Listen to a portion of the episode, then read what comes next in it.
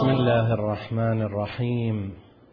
الحمد لله رب العالمين، والصلاة والسلام على أشرف الأنبياء والمرسلين محمد وعلى آله الطيبين الطاهرين.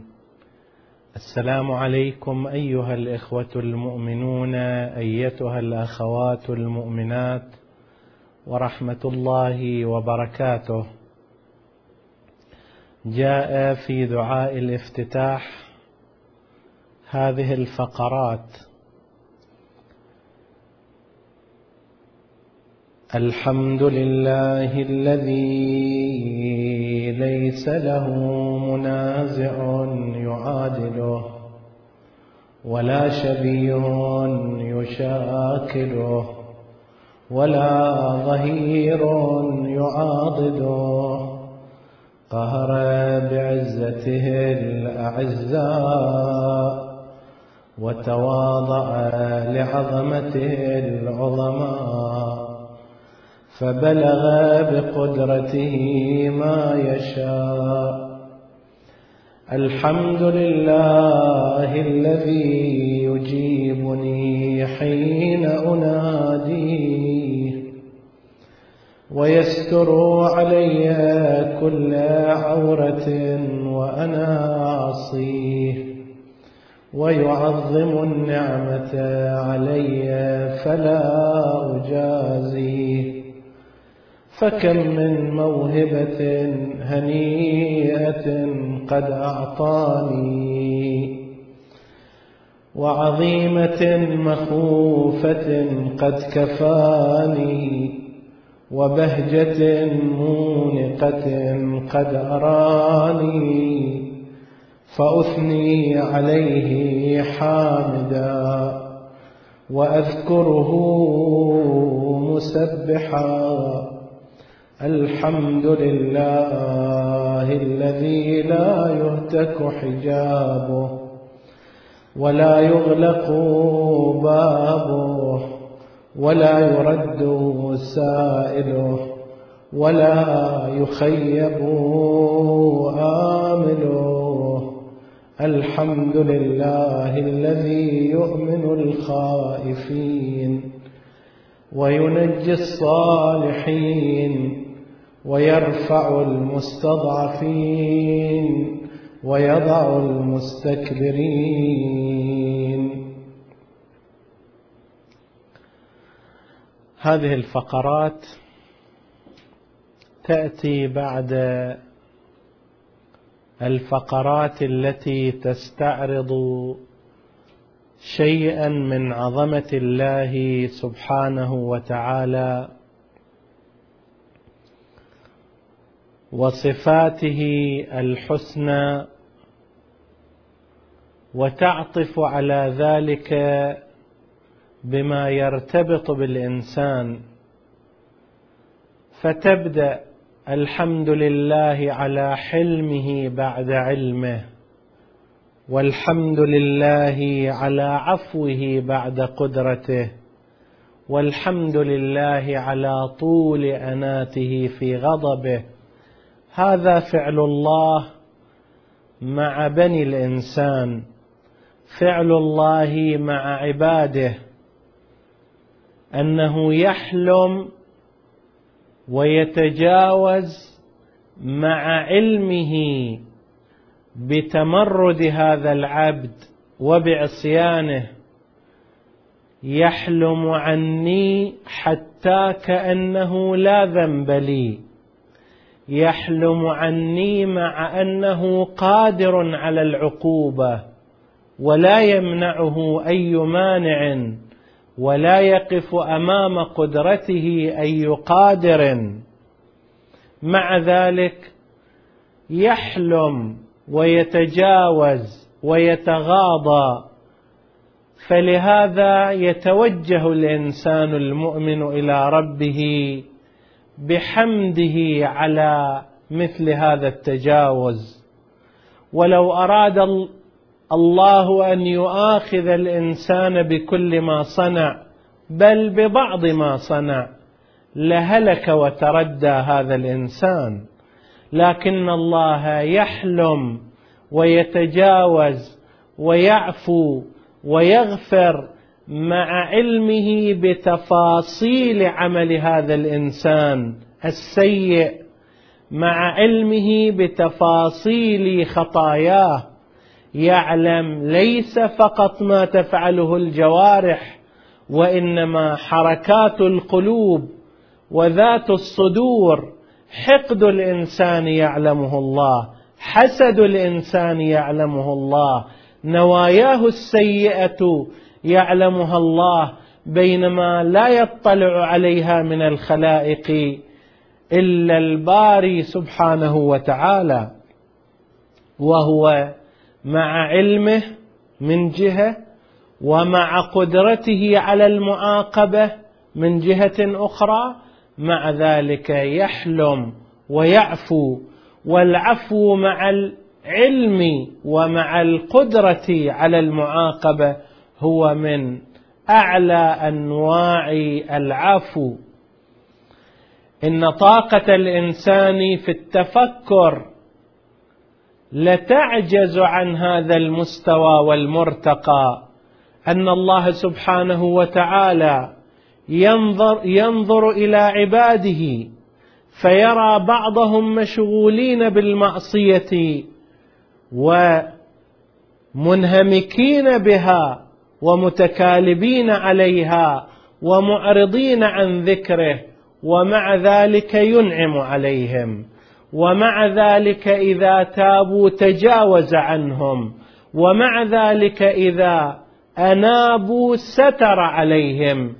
فأي خالق عظيم هو هذا الخالق، أي بارئ رحيم هو هذا الخالق، أي رؤوف ودود هو هذا الخالق. الحمد لله على حلمه بعد علمه، والحمد لله على عفوه بعد قدرته.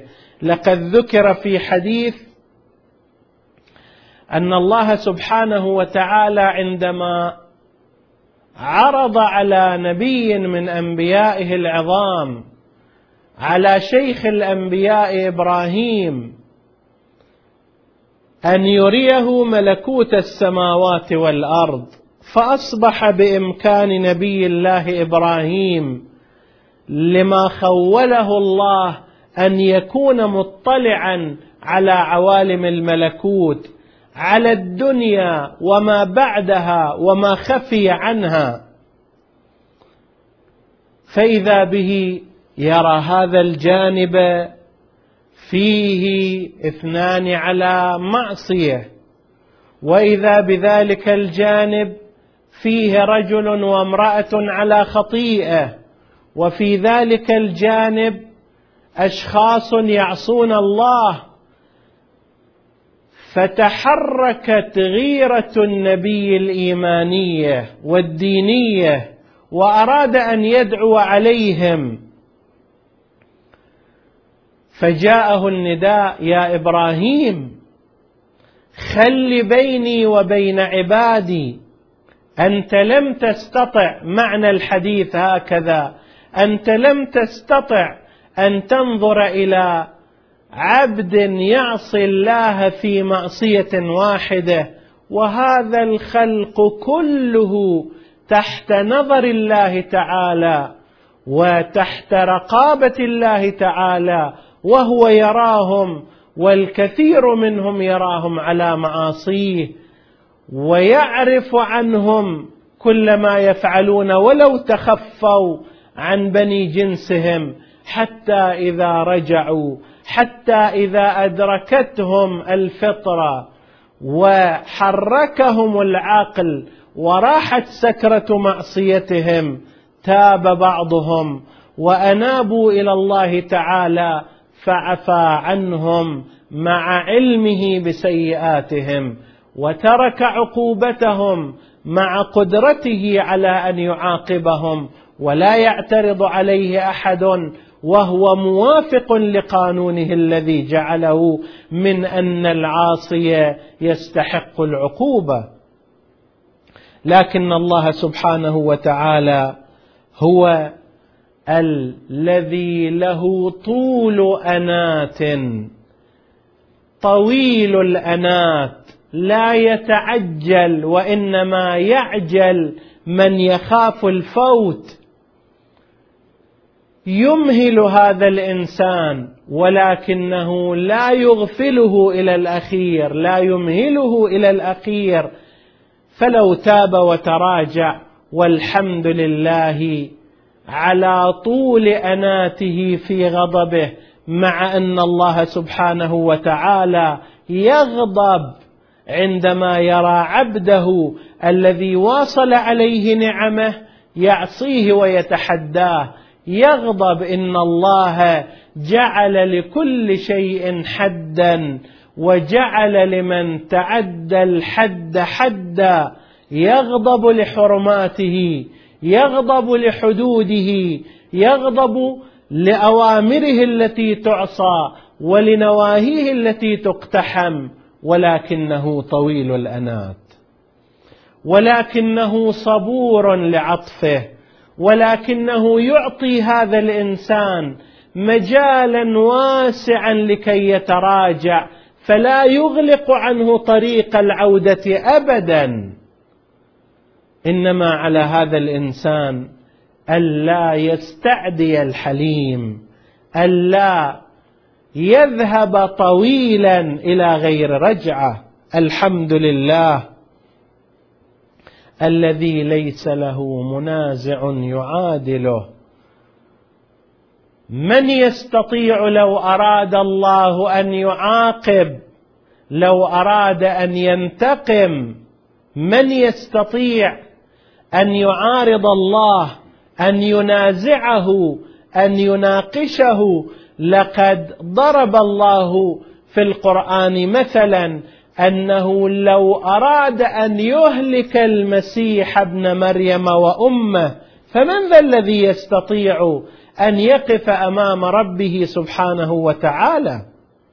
الحمد لله الذي ليس له منازع يعادله، ولا شبيه يشاكله، ولا ظهير يعاضده، قهر بعزته الأعزاء، وتواضع لعظمته العظماء. العظيم الحقيقي هو الذي يعرف مقداره، العزيز الواعي هو الذي يعرف مقدار عزته وأنها من عزة الله. ذلك العظيم والكبير والغني يعرف أن عظمته وعزته وغناه هو من الله سبحانه وتعالى، فيتواضع لعظمته، فإذا تواضع لعظمة الله رفعه، فبلغ بقدرته ما يشاء. الحمد لله الذي يجيبني حين أناديه، ويستر علي كل عورة وأنا أعصيه، ويعظم النعمة علي فلا أجازيه، فكم من موهبة هنيئة قد أعطاني، وعظيمة مخوفة قد كفاني، وبهجة مونقة قد أراني، فأثني عليه حامدا وأسأله مسبحا. نسأل الله سبحانه وتعالى أن يتفضل علينا بواسع نعمه، وأن يجعلنا خير عبيده، وأن يوجهنا إلى مقدار عظمته، وأن يكفينا ما أهمنا من أمر دنيانا وآخرتنا، إنه على كل شيء قدير. وصلى الله على سيدنا محمد وعلى آله الطيبين الطاهرين.